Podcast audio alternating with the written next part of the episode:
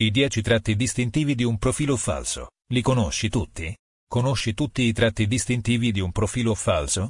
Basta davvero poco per creare un profilo falso e fare una recensione su Google non vera e diffamatoria, così come è sufficiente creare un profilo con un nome di fantasia per molestare o intimidire una persona sui social network. Vi sono alcuni elementi che fanno dubitare sulla veridicità di un account, di un profilo Facebook o di un profilo Instagram. È molto probabile che un profilo sia falso se la foto del profilo è vaga o proprio non viene mostrata. La foto del profilo è di una ragazza o un ragazzo di una bellezza fuori dall'ordinario senza ulteriori immagini della stessa persona insieme ad amici. Solitamente se la foto è rubata il soggetto è sempre solo nelle immagini, che sono scattate da fotografi professionisti. È possibile togliersi il dubbio provando a fare la ricerca della foto su Google.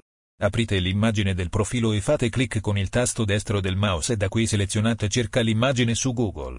Se la persona è davvero famosa sicuramente la troverete, se invece non lo è, occorrono sistemi di ricerca immagini più professionali, motivo per cui potete richiederci una consulenza a pagamento. Siamo in presenza di pochi contatti, e magari anche sospetti.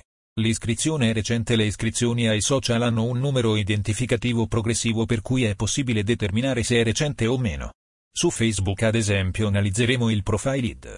Le pubblicazioni sul suo profilo mostrano solo post recenti, con uno storico quasi nullo oppure al contrario un unico post molto vecchio ricordarsi che è possibile retrodatare i post e quindi trovare una data molto indietro nel tempo non deve essere un elemento di certezza. I contenuti pubblicati sono contenuti riproposti solo da altri e mai personali. Non vi sono tag, commenti o like sotto ai suoi post.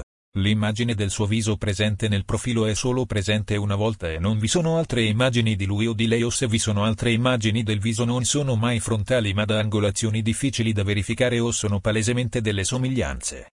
Vi è assenza di informazioni personali o se vi sono, appaiono poco credibili. Se i profili sono incompleti presta più attenzione. In presenza di pochi post questi sono tutti troppo ottimistici.